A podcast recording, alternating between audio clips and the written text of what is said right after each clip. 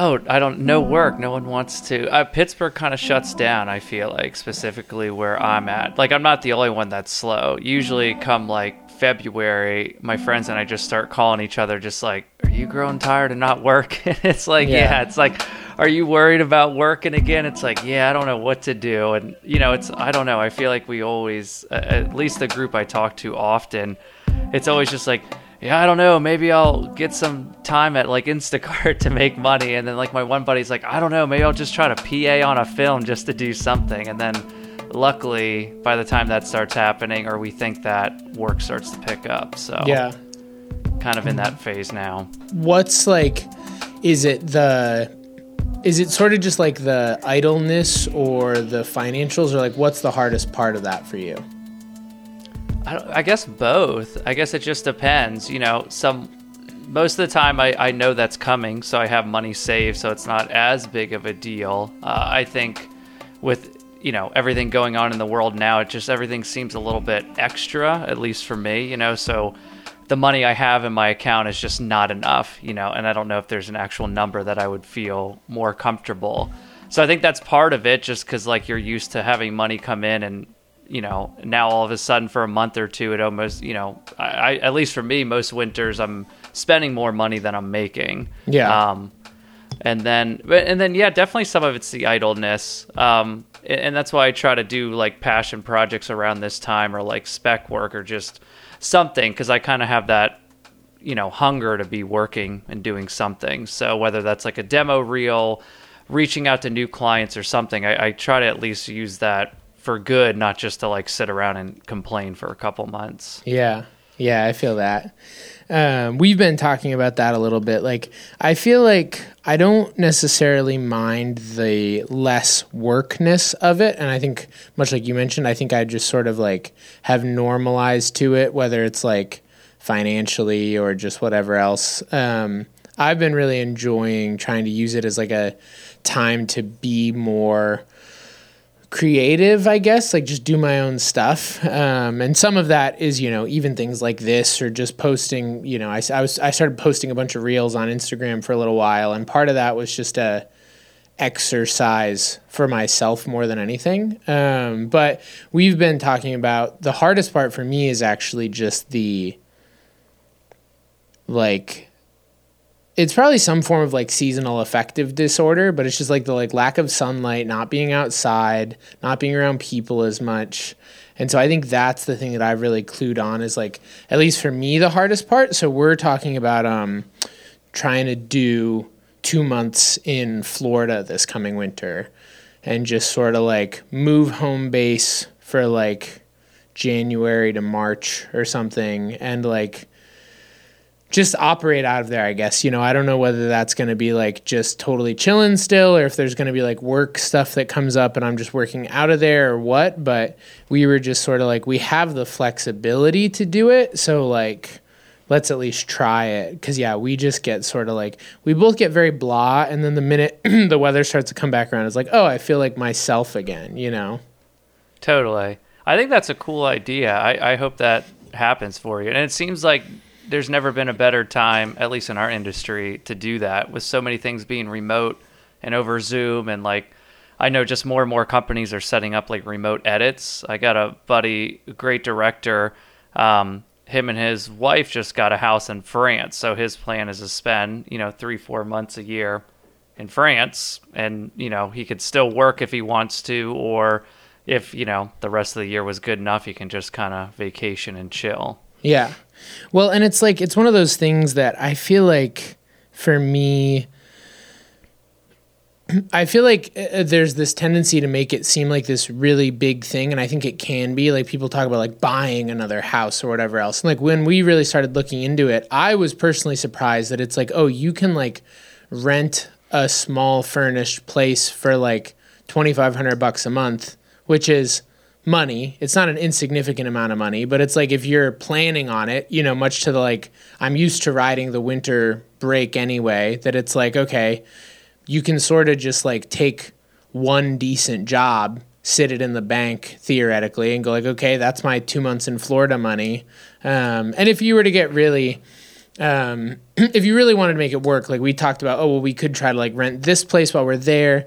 The biggest problem with that, I think, is like turning an actual lived in place into a rental property in terms of like our stuff is everywhere. And like, what do I do with all my gear? And like, it's just like to stick random people in this house is hard, but it would be doable. Like if you really wanted to, but I was just sort of surprised. It's like, so it's like $5,000. Otherwise it's like, we're going to have to pay for food anyway. We're going to have to do all these other things. I'm already not going to be working a ton anyway. And it's like, we could take like, I think when we went on our honeymoon, it's like you could take like a week-long tropical vacation for like $5,000, or you can just go live in Florida for 2 months.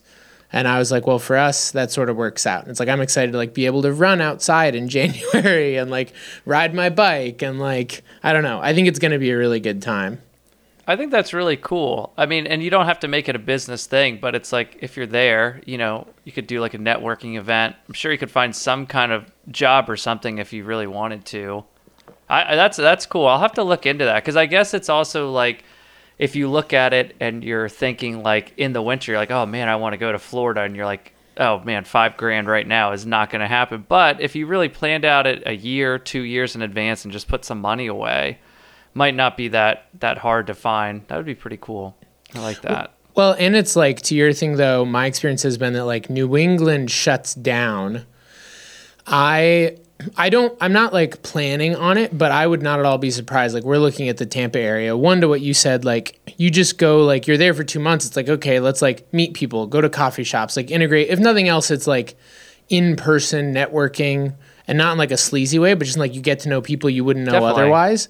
But also like I totally see like even on the Facebook groups, it's like looking for a DP in Tampa or Miami or whatever. And it's like, oh, I could go like bounce and shoot a few gigs down there while we're down there. And then you're again pretty quickly to at least like net neutral, where it's like instead of sitting home for 2 months because no one's shooting anything in the Northeast, you know, we fronted $5,000, but you can sort of clear that back the other way pretty quickly too. Totally. And I think, I mean, at least for me, I've never felt like networking in our industry has been sleazy. Like, luckily enough, I feel like when I meet people, I want to. Like, I feel like we have, like, there's so many cool people, and at least the people I'm, like, following and checking out, like, I just feel like everyone's doing some really cool work. So, yeah, it's fun. It's fun. I think for the most part, I agree. I feel like there's been... You definitely meet the people who are, like, you're just here to talk about yourself, you know? That's true. But I don't think those people last that long either, to be honest. Like I've had like short little stints with people like that, but for the most part, I feel like everyone is pretty chill. And I feel like most of that I ran into like early in my career. It's like that, like people initially trying to make a name for themselves sort of thing. And I feel like where we're at now, it's like everyone just has a better sense of like who they are, what they do, what they don't do, and like they're not trying to like out angle everyone all the time. That's true. Yeah, and I think the longer you're in it, you just, I mean, I've always felt like everyone was super good. I never felt like I was better than other people, but it's nice, like, I mean, you included, and I can't think of anyone specifically, but there's so many people I met like on Twitter in like 2009, you know, like right graduating college, those first couple NABs. And it's like cool to see them now. It's like, wow, there's so many people like still crushing it. Yeah. That have like gone through. It's funny you mentioned that, because I was talking to someone recently about that, where I was like, I feel like a cranky old man, but it's like when I started, the film online community was all on Twitter. And then it like moved over to Facebook for a while. And that's where like the super secret group and other stuff got big for a little bit. And then I feel like it's sort of moved to Instagram, but I feel like it's also sort of homeless right now. Like it like fractured into like, there's like some sub communities that seem to like hang out on YouTube. And there's some people like, obviously lots of DPs are out here posting frames all the time on Instagram, but it feels like, it feels much more one way to me now. Like I feel like it used to be much more like consistently conversational, and I feel like for a while it just turned into like broadcasting more so than like sharing, and that made me sad for a little bit. But I would be curious your experience, because you've seen that ride as well. Like, does that line up with your experience? Yeah, I definitely with the social networking stuff for sure. Because I remember I was like in it as an intern, and I was on Twitter all the time. I had like TweetDeck on my computer. I had like hashtags for like videographer or film, like different stuff. And I was literally getting jobs from that. I was just seeing people post about, and mind you, they weren't great jobs. They were like $500 to go shoot and put something together. But at the time, I was just like, heck yeah, like my little 7D. Yeah. Yeah, it's interesting now. I mean, I feel like Facebook never evolved, I think, to like keep the audience there. Because I feel like how many times have you heard people that were like, oh, this is great, I just wish it was more like a forum, right? There's no way to organize the chats, but you had the audience and it was very easy to connect with people.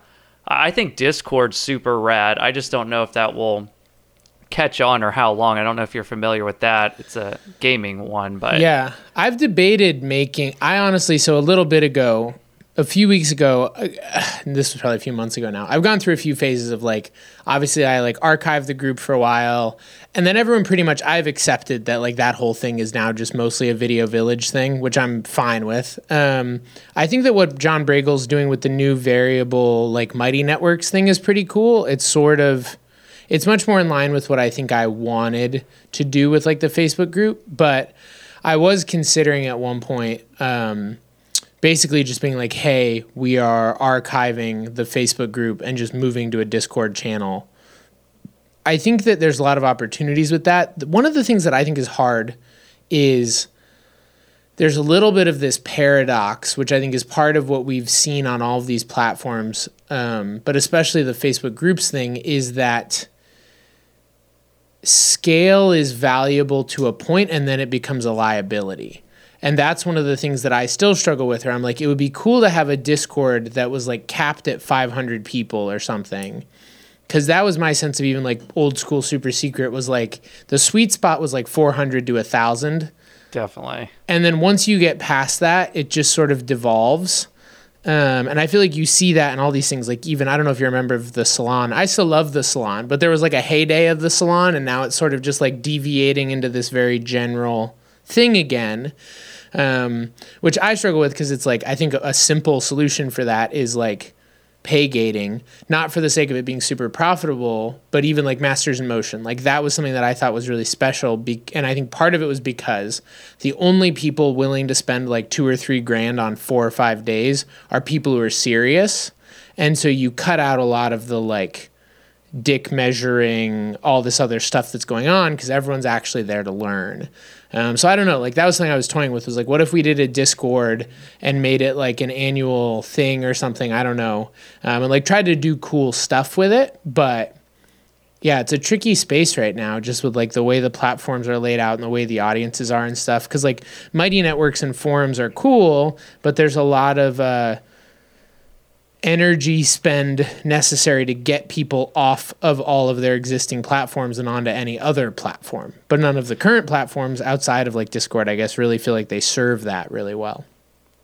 Yeah, it's almost like, I mean, I don't feel like being exclusive is a good thing, especially in like a creative field. I think, you know, even someone that's never stepped on set, you know, might have an idea. I'm not saying on actual set it's always good to voice your ideas, kind of know the room a little bit, but it's to your point of like the social networking. I agree. It's, you know, when I had the Cinematographer's Insight, similar, I mean, I feel like we were doing kind of similar stuff in our own ways, which is super cool. And I felt that too. It's like, man, when it was like 300 to 500 people, you know, in the beginning, my idea when I started with Phil Arntz was just like, just super professional people, like people that are, I think originally it was like full-time freelancers. Like that was our target audience. Like if they're, because to a point, you know, not saying that if you're working a full-time job and doing this, you're any less of a filmmaker or talent-wise, but it was just more, if you're doing this full-time, seasoned, and you're going through the highs and lows of getting the work, not getting the work,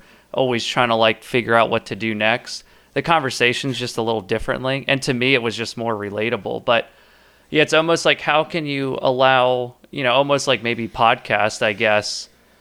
I like how the, like even Clubhouse, you could control who was talking. And I don't want that to come off the wrong way, but it's like, I love that everyone can hear it and get the information and be welcome to, you know, learning. But at the same point, without sounding rude, it's like not everyone deserves the chance to talk always, I guess. Mm-hmm. You know what I mean? Because like, mm-hmm. a pet peeve of mine, and maybe it shouldn't be, but for whatever reason, it always angers me, is when you go on like a Facebook group and someone's asking this question and they're just like overly opinionated, and it's like you don't agree with them. And for whatever reason, that always grinds my gears, because it's like, just say you don't know, or maybe just comment on the specific thing you know. I mean, I know you've experienced that too. I mean, there's just people will just obviously want to talk. So I think that's like, that might be the threshold. Maybe it's 1,000 people, maybe at, you know, under 1,000, under 500, enough people, it's small enough that people are not so easy to just throw out like kind of dumb ideas and silly thoughts sometimes. Well, I do think there's an element of that too. That's like, it comes down to something like moderation. And I think to what you were saying too, like it's not necessarily exclusivity, although I don't think exclusivity is the worst thing. I think that's one of the things that's like, I feel like we have, I value accessibility a ton. And it's something, it's part of why I'm really passionate about all the things that I do, is that it's like, okay, I want to like increase the level of access to this sort of information to people who may not have it otherwise. Cause it used to, it didn't, a lot of it didn't exist when I was coming up. And so it's sort of being a part of that story. But to what you're saying, I think there is some sense of access to the conversations, but participation is sort of an earned right, you know? And I think that's something that's like, whether that's through moderation, like that was something I was thinking about even with the whole like Discord thing, is like, what if it was an open channel or series of channels, but to write, there was some initial sort of like buy-in, which again, isn't to say that like, oh, we want to make a bunch of money off people saying, it's just to say like, do you care enough about talking here? Or are you just going to like schlep your links or, you know, do whatever you want to do? That's like, you have to get past some sort of like initial barrier. And then, okay, now you're in the group of people talking, and now we can sort of like tier it out above that a little bit. That's like, okay, as you invest in the community, you get more and more access to higher level conversations, because I think that's one of the problems with a lot of this stuff, is it's just like you get your it's just true. So I hope this isn't offensive, but you get your like crazy Middle Eastern event filmmaker that pops in and is like, how do I plug this into this? And then you start to get hundreds of them. Like that was part of why we had to make the group secret, was because it just got this like international influx of people asking questions that were not relevant to the conversation we were trying to have. And it's like, okay, we do need some degree of a filter on this in order to maintain it. And I think that it's not to say that we're better than anyone. It's just to say that for the good of everyone in this conversation to be maintained to a high level, not everyone gets to talk all the time, you know? Yeah. And I think it's also just speaking to relevance. Like that's what I was kind of saying or trying to get at. It's like in the beginning of the conversations I had when those Facebook groups were small, like they were so good because it was a small group that were doing work like mine. It's not to say it's not valuable, what camera is better than this, but it's like when you've been in the industry for 10 years, you realize it I mean, at this point, it doesn't matter what camera you shoot on. They're all a million times better than what we started out with. So it's like, not in a cocky way, but like any current camera I will make look great. I will figure out a way. I know a lot of tricks, you know, so it's like, so yes, that was relevant, and I'm glad I know that information, but like, I get so tired of seeing it every like other week, you know, asked about, and then people get mad, and then it's a whole thing. And it's like, okay, so how do you just cut like those type of questions out, you know, without, you know, I don't know. And then also, I mean, you get it too. It's like when I'm busy in the summertime and I'm shooting 3-4 times a week, like I'm not spending 3 hours on the Facebook. Like I just can't, like there's just no energy, no time. So it's, I think at some point you grow it to a point, and then it's like, you're either going to put a lot of time to like keep it where you want it, or it's just got to go where it goes, which is what I felt like kind of happened with my stuff too. Not in a bad way, but just at some point. Well, I think that's one of those things that it's like at some point, like even for myself with like that initial round of stuff, it's like you... you learn what you have to learn from it at some point, you know? And I think that sometimes there's this pressure to like keep doing it and keep making it bigger and better. And I think that's one of the things that I had to learn was that that wasn't necessarily the goal, you know? But yeah, I mean, I think that comes back to just like specificity, which I think is, it's one of those fundamental universal costs, is that being broader, you end up watering everything down, you know? And I think that's part of the thing that's like, okay, well, when we, again, not exclusivity in the sense of gatekeeping, but exclusivity in the sense of focus. Like, I think part of what made the salon really good at first was it was all like working commercial and narrative DPs who are sort of above a certain level, but also below a certain level. And so there's proximity that's like, okay, we all are dealing with the same problems. We're all in the same world. We all sort of have the same relative scale of like numbers and this sort of stuff. And we're all able to help each other, but there's enough shared context here that's, you can learn a lot. And that when you go too wide and go, okay, now it's anyone with a camera. And so you have like your person who got their first A7S and then like ASC people, despite what we may think, it feels like the conversation does consistently get worse. And so there's some sense of like, okay, a community like that does need to have a clear focus, because I think all of these communities, whether it's Super Secret or Cinematographer's Insight or the Salon or any of these things, have had heydays when they felt really good. And to me, again, not speaking to, I love what Dave and those guys are doing with the Salon, but it's like at some point I have ended up pulling out of all of them because it's like, this is no longer the thing that I really liked, you know? Yeah, it doesn't really become valuable. I think at some point you get to a point in your career, and even like you, I mean, think, you know, you're talking about this podcast and podcasts you've done.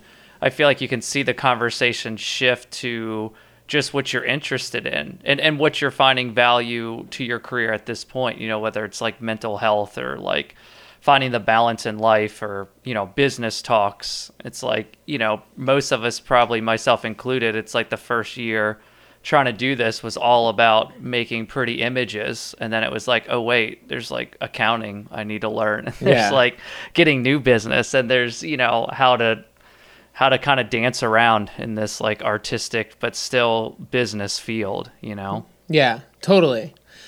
What do you tell people you do at this point? Man, that's a good question. I feel like, I guess it depends on who I talk to. You know, I guess I just say like commercial cinematographer. Partly, I think it sounds cool, and most people like ask a little bit like, what do you do? Like, or what have you shot? Like, have I seen anything you shot? And depending on, you know, to be honest, if I'm in a small business, whether it's I'm getting my hair cut, I'm out at the grocery store, if there's some kind of conversation that strikes up that could be possible networking, I tell them, I'm like, oh, I'm a camera guy that shoots a bunch of stuff around town and travel a little bit, and then I run my own production company, you know, do little stuff here and there. So somewhere around there, I kind of fumble that I also do that, because, you know, you never know what that turns into work wise. Right. So. Well, because you're one of those guys who I feel like is you're a multi-talented threat, right? And so it's like, that's where I'm always curious, like, because in my mind, a little bit from a distance, it's like, okay, I feel like Rob has done like production, direct to client and agency stuff. He's DP'd a lot of stuff. He's AC'd some stuff. And then in my head, I don't know if this is true, but in my head for a while, you were like focusing on gimbal stuff and like movement things. And so I guess my question is like, is all of that the dream, or like, what's the thing that like, if you were like, if I could fast forward 5 years and make all perfect decisions, I would be doing X? Oh, good question. I would say, you know, the dream for a while was definitely, I mean, I love the gimbal stuff. And I think there are two parts to that. One, I truly nerded out with like what you could do. And at the time the Ronin wasn't that great. And even the M10, I guess at the time, you know, with the batteries, and it was just like, it wasn't like a surefire thing to be successful. But I saw like how cool the gimbals were and how like at the time everyone was doing it. So when the one came out, I was just like, okay, this is cool. One, this is something I can just nerd out, something I can tinker with in my basement. and produce some cool stuff. So like, I didn't really have intentions to like, I didn't even buy a travel case. And then all of a sudden it's like, oh, you have the Movi Pro. Have you done stuff? I was like, well, here's some test shots. Here's like the advantage. And then I'm getting flown to Florida to shoot some stuff for the Pirates. Then like fast forward, not much longer, I'm doing a music video for 21 Pilots. And at that time, that was the biggest, I mean, that had to be the biggest job I was on as anything. Was that with Alex? That was with,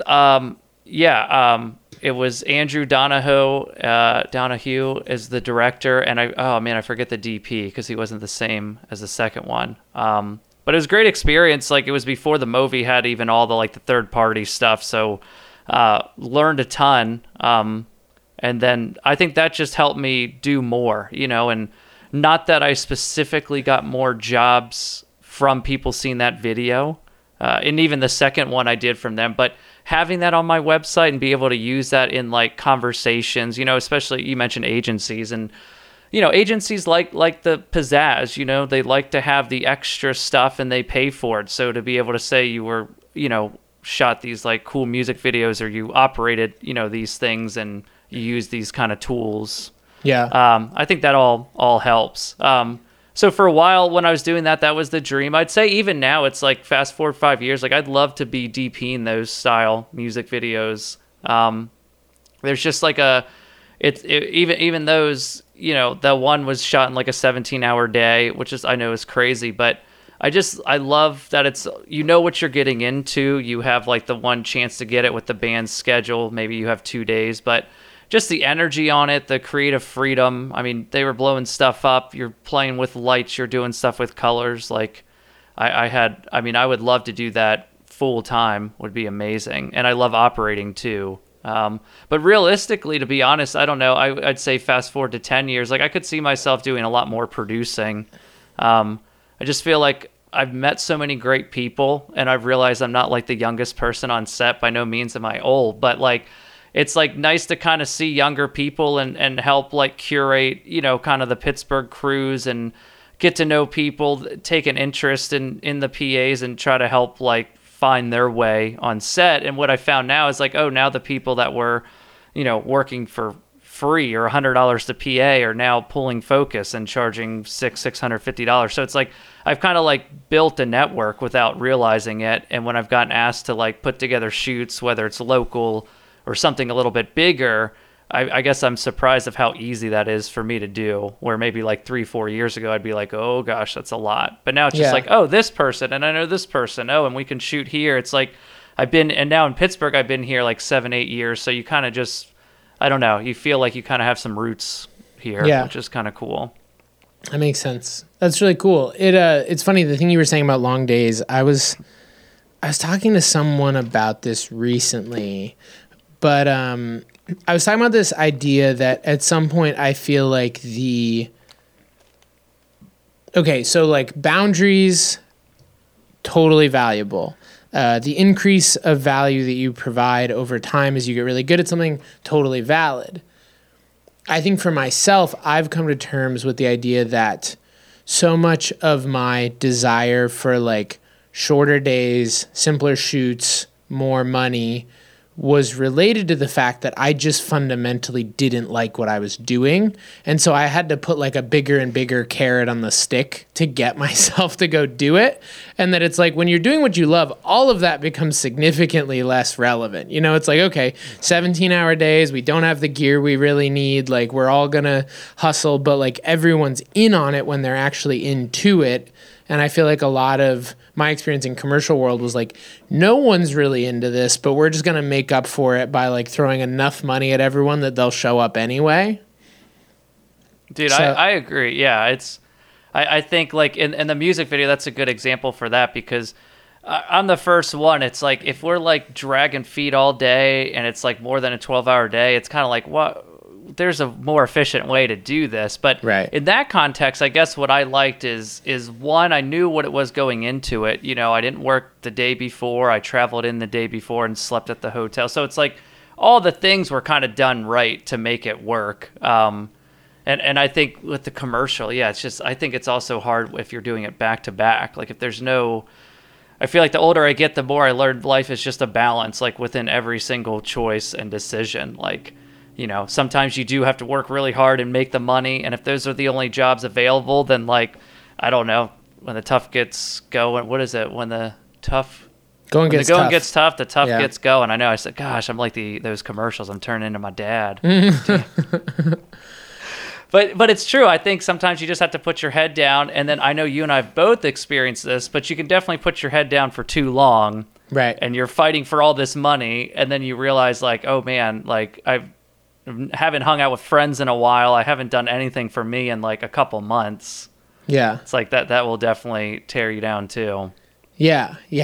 That sort of like that personal balance is tricky, but like that's something that's even for us on like, doing more both like original content and still some client stuff. It's something that I've actually been challenging for us is this idea of like, there's a lot of value. I deeply understand, I feel like, the day rate system of production, but like something that we've been playing with more is this idea that's like, if you're trying to make something really good, and you're trying to make something really good that's smaller, to the efficiency thing, sometimes it's better for us to do like three-hour days than one big stupid day.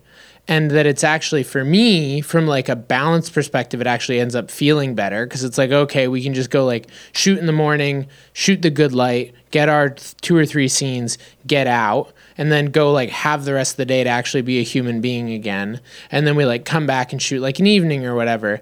But that it's a little bit less of like an all or nothing, like, okay, we have 4 days of insanity and now a week of doing nothing, that it's like we're playing with some of the people we work with of like, the big question is like, are you into that? Because I also respect the conversation. It's like half days aren't a thing. It's like, yeah, that's true. But if you're able to like work consistently enough to make the money you need to be happier with the product and your days aren't crazy, then like, I think that's a different thing than people being like, oh, we want you to work 6 hours at the same thing you always do, still in the middle of the day, you still can't do anything else with your day, and we want to pay you less money, you know? So it's definitely like a tricky dynamic, but that's something that we've been playing with, because I don't know about you, but I've been on so many shoots where it's like, man, this just should have been 2 days, and we should have just skipped the middle of the day, you know? And like, I didn't even need more money. I just would have been happier if we did it that way, you know? Dude, totally. And I think there's some, and I get it, because I've been on the conversations on client side, but it is a little frustrating when you know, full day, 10 hours done, and you're shooting and you're doing really well and you're crushing through. And it's like, you might be wrapping a couple hours early and they're like, well, you know, we got Sally from accounting to, and it's like, well, well, you know, you're here. It's like, all right, great. It's like, that's right. Not really the point either. But no, man, I've actually been, I like that you're saying that. I'm going to try to reword it differently, but I've been navigating a similar situation with a few people where it's like they don't need full days every time. It's just like a little bit, like the one jewelry client, like it's like a couple hours to shoot models wearing the jewelry, and then it's another time that might be, you know, 7 hours, 6 hours of shooting the pieces macro.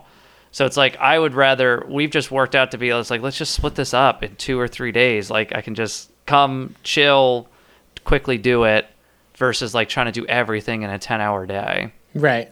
No, totally. And I think that's something that's like, we've really gotten away from overly granular scoping of things. I understand the reasons you would do it, but like, I think you do often box yourself into a corner now where it's like, okay, well, what you're paying for is 2 10-hour chunks of time.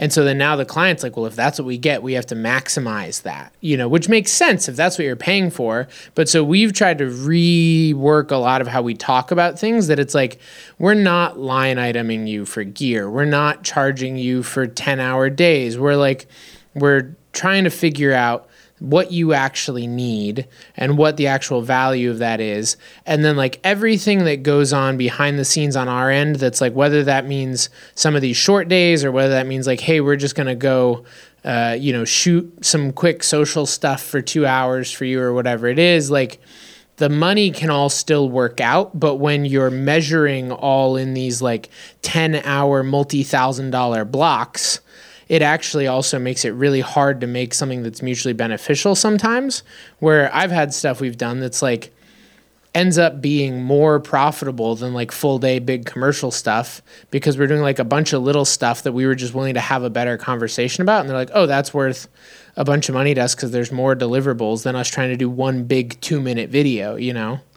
Yeah, I think, there's a lot to be said on that. Like, I think also, not that people don't care about quality, but I think that the fact that quality is so much easier to get to, I think, at least in my experience in the commercial world, clients are valuing the content, like the quantity of content. Not to say it doesn't need to look good, but I think, you know, you even look at YouTube, everyone doing any video, like any camera that's come out in the past couple of years, I just think looks good. It just has like a certain HD 4K look that for a lot of brands are like good enough, right? Yeah. A lot of shoots, especially if it's just like internal recruiting or whatever. Yeah, that's interesting, just to get more outputs. And I just think with everything, like I have the new MacBook Pro, and I love editing now. I used to edit, didn't do it for a while, but now that it's like so fast and easy, I'm like, man, this is great. So I wonder if there's something to be said that too, is that like, is the offerings to pitch clients, at least in the space we're talking about, more about giving more outputs? Like, what can you do in a couple days, build a live? I mean, I guess I've been doing that a little bit too. A lot of like just shoot a ton of B-roll and then like make a bunch of different edits and update old videos and kind of just recycle it a little bit. Yeah. Yeah, totally. I mean, I think even just the way that like that was something that I had to, I feel like almost like reckon with for myself, is this idea that's like I had gotten so into the paradigm of like only doing these like high dollar like single deliverable things that like that was all I felt like I wanted to make for people. But it's like when you're like, oh, how do we make like 7 or 8 things?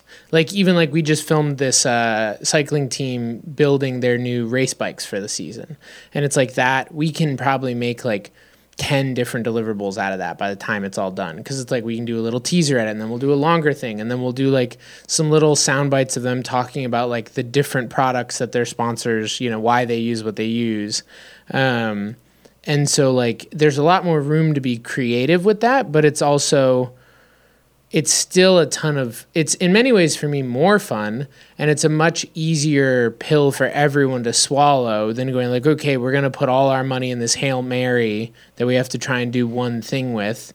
That it's like, okay, well now you have a thing that like this one sponsor is really going to love, and if you don't get anything else out of it, like that's enough. And then this thing that like your fans are really going to love, and this thing that is mostly for you, and like we're just sort of like giving you a bunch of stuff to tell the story you're trying to tell, but in a lot of more bite-sized pieces a lot of the time.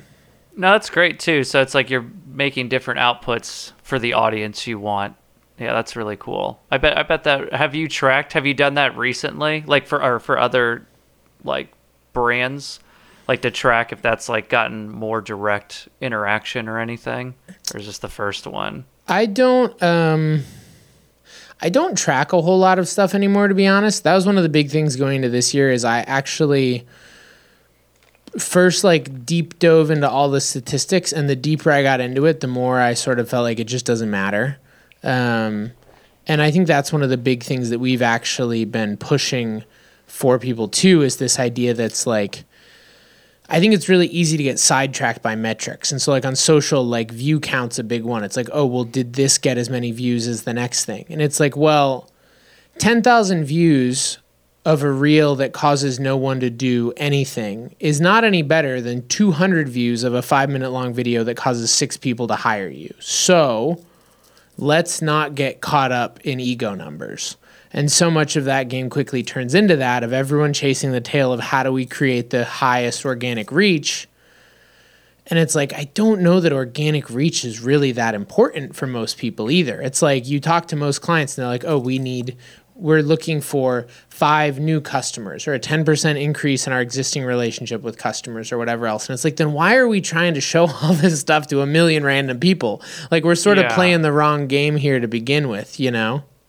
Yeah, it does seem like they're, I don't know, for some reason I'm bridging back our original conversation. Like there definitely seems to be something with a smaller target, like a smaller niche that you're going for, But it's, I guess it's always playing the numbers, like how big can you make it without losing your like intentions, your initial intentions. Well, and I think that's where I just, the sense that I have is that like the better you make something, there's some element of your existing audience which is relevant too, but like it will self-regulate to the audience at this point in the algorithm that it deserves in many ways. And so like some stuff you put out, and I've watched this where it's like, it is a more niche message and it goes to like 2,000 people. And then you say something broader and it goes to like 7,000 people. And I think there's this tendency to want to like resist that. And it's like, no, it's self-regulating. It's all still finding the people it needs to. And that's where like, I posted this like thing on Easter a few days ago, and like it didn't go like really big compared to like a lot of other real stuff I've done, but I've had so many people like mention that to me in person. So it's like people are still seeing it and being impacted by it. Whereas like the reel, maybe 5,000 people in France swiped by it and double tapped it. But like, does that actually mean anything, you know? Yeah, I guess it's hard probably unless you do like custom links in like the video. I guess it'd be hard to track how many, like what views did that actually bring? Like did the customer really become a customer because of the video? Yeah. Or is that what that brought them in? But well, and that's where part of my like fundamental thing at this point is I think that the more that you can like tell the truth and create depth and understanding of like what you do and who you are, in the long run, all the stats of like audience and customer retention and everything else will all follow, but we often get really caught up in jumping the gun on that. And I think that's the big thing that's like, to me, even as much as I know it's controversial at this point, you talk about like Drive to Survive, and it's like, why does Drive to Survive work? Because it allows people who don't understand F1 to understand F1. And that's all that you need to do, because the minute people can understand it and wrap their head around it, they're now bought into it. And so it's like, they're not sitting here trying to sell F1, in my mind, in the way that a lot of like commercially content would try to sell the product. It's just that like the more that you help people see what's real about stuff, the deeper the thing comes. And then now, you know, like you would say, like Drive to Survive isn't super share friendly, right? Like, oh, social content, it has to be shareable. So let's try and make hooky stuff. I have heard no other piece of content that I can think of in the last 5 years that I've heard people in person talk about as much as Drive to Survive. And that's one of the other things that I think is funny. Like people talk about share friendly, like even this podcast, I don't promote it. And part of that to me, I'm spoiling my own game here, is that the irony is when you don't promote things, the people who really like it then feel motivated to promote it instead, which is the real goal. And when everyone's out here pushing all their stuff all the time, everyone goes like, oh, well, I don't have to talk about what you do because everyone else probably already sees what you do because you're pushing the algorithm really hard. And then when you don't bother to push the algorithm, people actually step in and go, have you seen this? Have you seen that? And like, that's a better experience for all the parties. So we're not really trying to like game the share system. We're just trying to make really deep connections with people. And if they're small, that's okay, because the people who got the deep connections will now become real world supporters who will go, you should follow this account. You should hear about this racing team. You should listen to this podcast, which is, in my experience, way more practical than trying to game the algorithm to get people to subscribe to your stuff. Definitely. Yeah, I think you just build a stronger audience, if that's the right word. You know, you just build an audience that is like a little bit more passionate. And I think for me, the Drive to Survive, I thought that was just amazing. I mean, that is just like a case study. You know, whether, I think at the end of the day, it was made and paid for to advertise F1, but I think they did it in such a passionate way. Like, I became such a fan. I mean, I've always been into cars, but then the first season, I just feel like they take you through, this is what Formula One is, this is how the season goes, right? And it's not like done in a boring way. They're doing it while people are getting fired and there's drama and there's like people getting arrested and like millions of dollars getting thrown around, hundreds of $1 million. I mean, it's just like it's a soap opera with sports and more. But yeah, I love how they did that. And it's funny because it seemed like this season, which I get it, they tried to do something different. I don't know why, but I felt like that this season was like the least exciting until the very end, where it's almost like they waited to talk about the championship fight to the very end, like they had to get through other things first. But anyways, yeah, I think on that I just felt the passion that the filmmakers felt, like just the shots they had, and it's kind of like an ESPN 30 for 30. Felt like. Yeah. They did a great job. Yeah, I love that. I would love to talk to them about the logistics of like producing that, because like, I don't know, maybe this information is out there, but I'm always curious. It's like either they get really lucky consistently, it feels like, or I feel like they must shoot like 2 or 3 teams every weekend, and then they just air whichever one ends up being the best and kill the rest, you know? Because it's like, how does it always play out that they're like, oh, we're going to follow Ferrari going to this weekend, and like that's the weekend that the great thing happens for Ferrari, you know? That's true. I'm just curious like how they think about and plan through that stuff, and like who do you have where, and how much redundancy do you have, and how much is it just like, well, it is what it is, and if they suck, they suck, and I don't know. I'm sure there's a mix. I'm pretty sure they did have multiple crews going, but I wasn't a part of it, so I don't know. That's just from people talking. But it also, like, if you follow the sport, you can kind of see where some of the through lines are, you know, what is, like, on the line for certain people. So I'm guessing just following it. But you are right, though. It just seemed like they were always hitting, like, the craziest stuff. It's also, like, and especially now, if anyone watches the sport, they have different cars this year, which follow much closer and pass all the time. So I feel like, especially this year, I mean, you could follow any number of drivers and there's something happening. Yeah. Which is exciting. Yeah, but definitely. You're kind of a car guy, right? Yeah.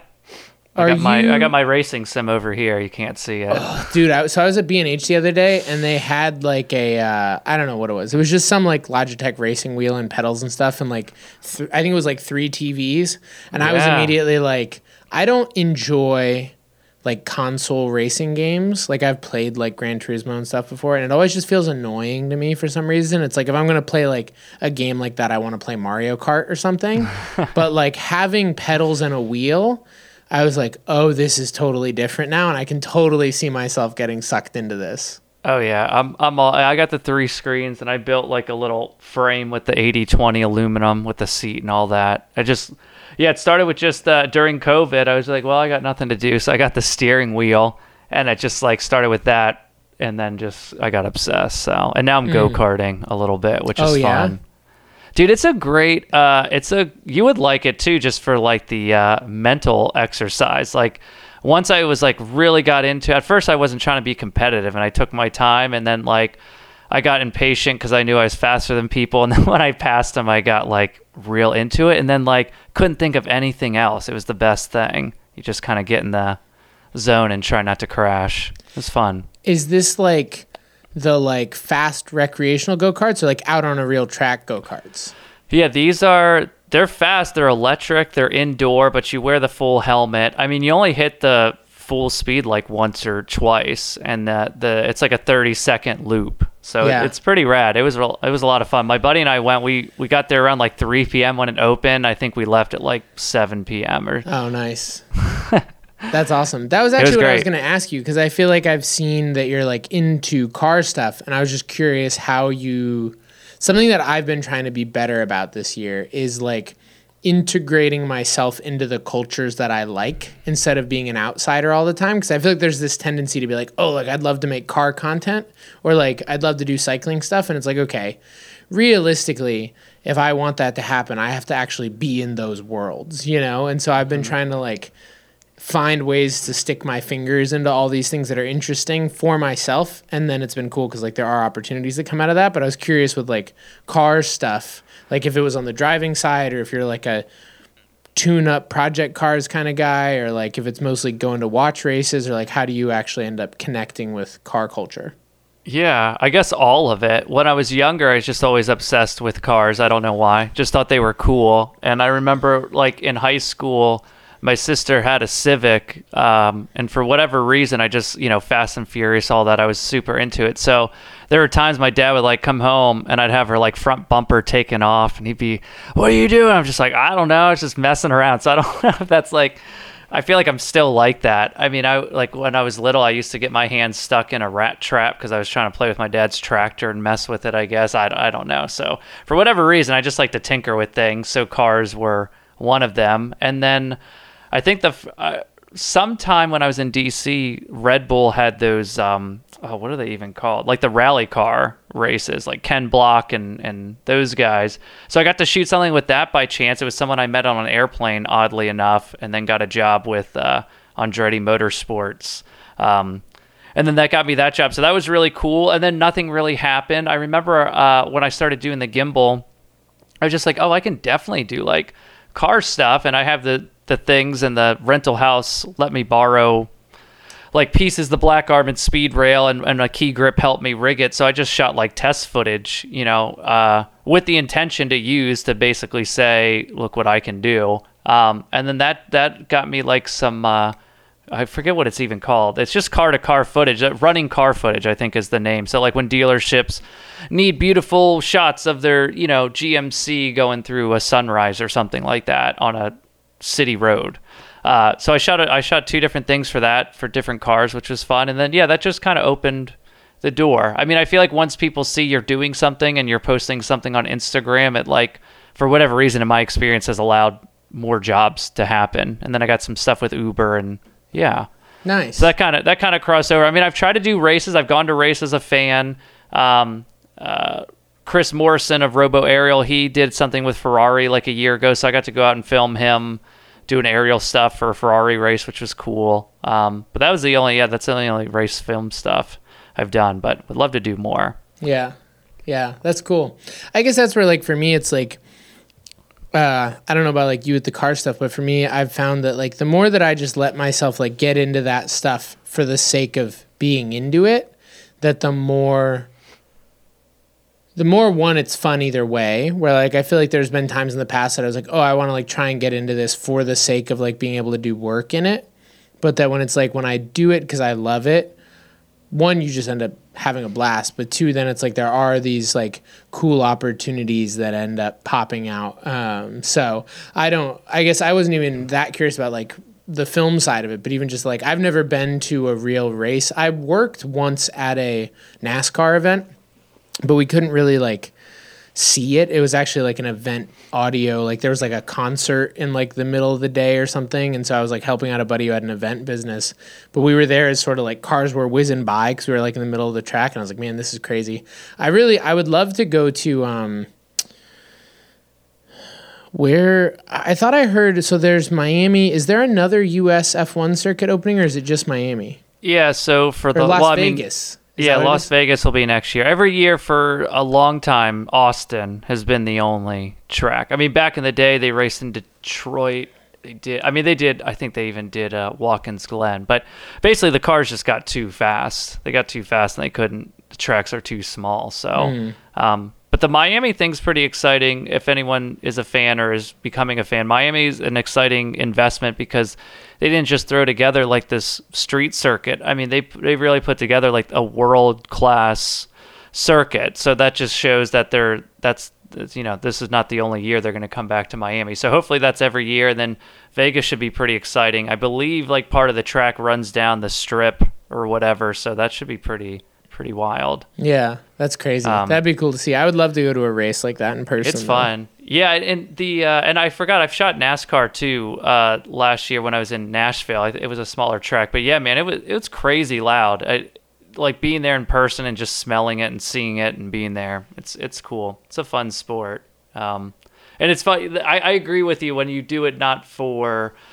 If you're doing like a spec project or something just for fun and maybe not for the work, it always turns out better. Like I definitely want to do, I think it would be fun to do. I want to talk to the people at the go-kart track and just be like, can I like just for fun? It's like, I have enough like rigging and stuff. I was like, can I just like, I just want to rig the FX3, and do some cool like car rigging shoot, maybe do some little 120 segments or something. I think could be fun. Yeah. So we've been playing with starting to do a series, I have not said this out loud publicly, but I guess I am now, which is something like we've been playing with calling it like Challenge Accepted. But basically the premise for me is something like Jackass and Dirty Jobs and I don't know, something else. A lot of people say Yes Theory, which I've never really watched Yes Theory, but sort of like going to these places, like the karting thing would be cool, where it's like, okay, like let's find someone who's like a legit kart racer, and then go take like me and you or me and someone else and go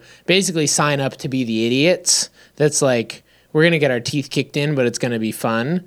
And for me, part of it is this idea of like showcasing how good people are at things, showcasing the value of like doing things whether or not you're good at them, and the power of just like putting yourself in a place to like have fun and learn and see whatever comes with it. And so there's like a bunch of stuff that's like, I've always wanted to learn a backflip and I've never done it. We have a buddy who's a gymnast who was like, we could teach you how to do a backflip. Or like my buddy of mine did our first bicycle road race last weekend. And so it's like, let's just find stuff we've like never done and go film it, but try to make it like, you know, I think there's something to me to that intersection of like vlogging and reality TV and like cinematography, where like you can make something actually really cool now that's like, oh, we can make it really real, but the upside of like when you have people who have all this experience is like we can do some really cool stuff now too, where it's like, oh, we could like rig FX3s on all the go-karts and then go around and like make a real show out of it, but it doesn't have to be $1 million thing. But that's one of those things that's like, I just think it would be fun, so we're trying to figure out doing that this summer. Dude, that's so awesome. Yeah, and I think, I mean, for me, I'd definitely be interested in hearing, especially if you're grabbing people, because no matter what you get super good at, if you get amazing at anything, piano, music instrument, film, go-karts, cooking, it's like most of the time you have some kind of story of how you got there, mm-hmm. and you usually didn't get there just by, you know, spending a weekend on it, right? So it's always interesting to hear how, you know, that's what I love in podcasts in general, like what they get, like whether it's an athlete or a writer or someone like, you know, very highly acclaimed in whatever they do. It's always interesting to hear. And I don't know, the one common thread I get from most people is they have some kind of mental health regiment and they put in more and more time than you think you would have to do it, you know, like it's just like, it's crazy. It's like you see all these people and oh, I could never do that. And then luckily with social media and podcasts, you know, everyone's able to find whoever story they look up to, and it's just like, man, the amount of hours and time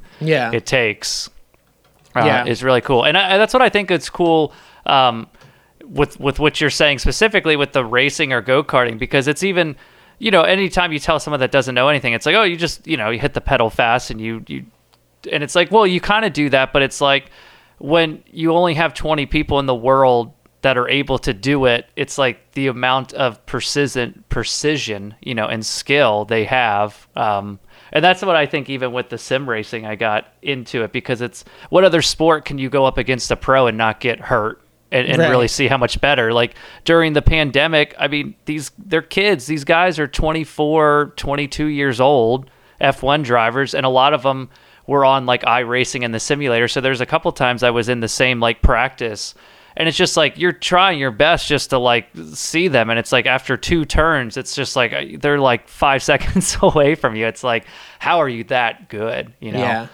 I had a cool experience too with because I played hockey in college, and by no means did I ever think I was going pro, but I thought I was good, and I got a cool couple jobs with the Capitals right after, so I was actually on the ice with them, and it's like immediate, you're just like, oh my God, like I've never been scared playing hockey, but like these dudes are like, I mean, I'm not a big guy anyways, but it's just like, you guys are so fast, it's like you put the puck right, it's just like crazy to see how good athletes are. I mean, I know you've done a lot of sports. I remember one time Julie Ertz, you know who that is? She's a professional soccer player. She's like, her husband is Zach Ertz. He was a linebacker for the Eagles. Yeah. So like Olympic soccer player, like I think she's gotten like athlete of the year multiple times. We were shooting some stuff with her in the streets of Philly. And, you know, of course it's like, all right, we're going to do you jogging down this little alleyway. And, you know, you do a light jog and it just didn't look good. And she even looked at me. She's like, did that work? I was like, nah, I was like, we'll just run fast. And they were so funny. They're all worried about her getting hurt. Right. And then I was like, well, we'll just run, you know, whatever. And it's just like, girl, like in 3 steps is like 10 feet ahead of me. And I'm fast. Like I am not a slow person by any means. And I was just like, I've never ran against someone that was like, and again, I'm still holding a camera, but I was just like, it's just like shows you, it's just like, wow, that's what it takes to be like that tier of an athlete. Yeah. I don't know why I went down that rant. I'm sorry, but it was just interesting comparison to see it.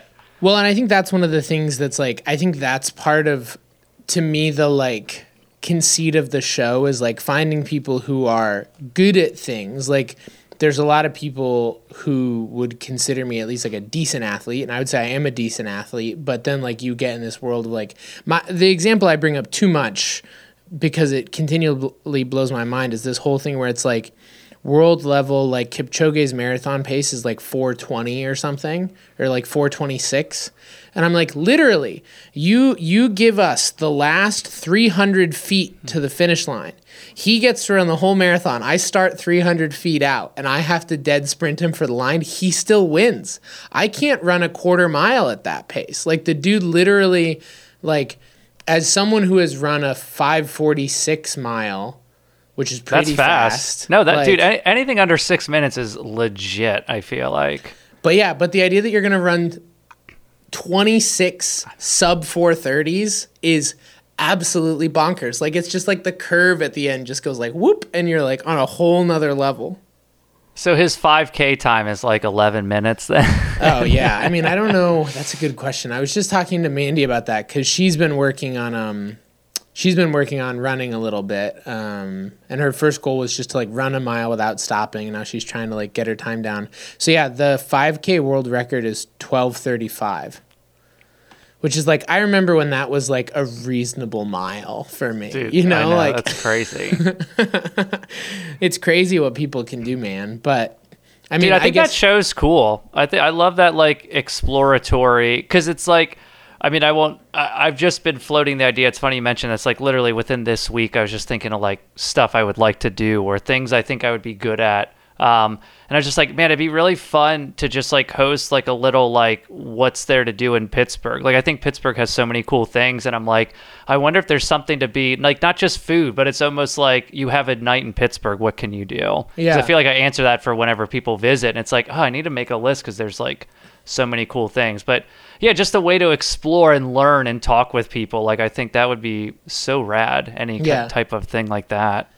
Well, and the thing that always ends up shocking me, and I'm curious, like your experience even with your own podcast and whatnot, was like my experience with most of these things has been you're like, oh, that would be a cool idea, but like it wouldn't happen. And even just like the couple people I've told about this, like I had a buddy who was like, oh, I have a friend who's like a national level motocross athlete.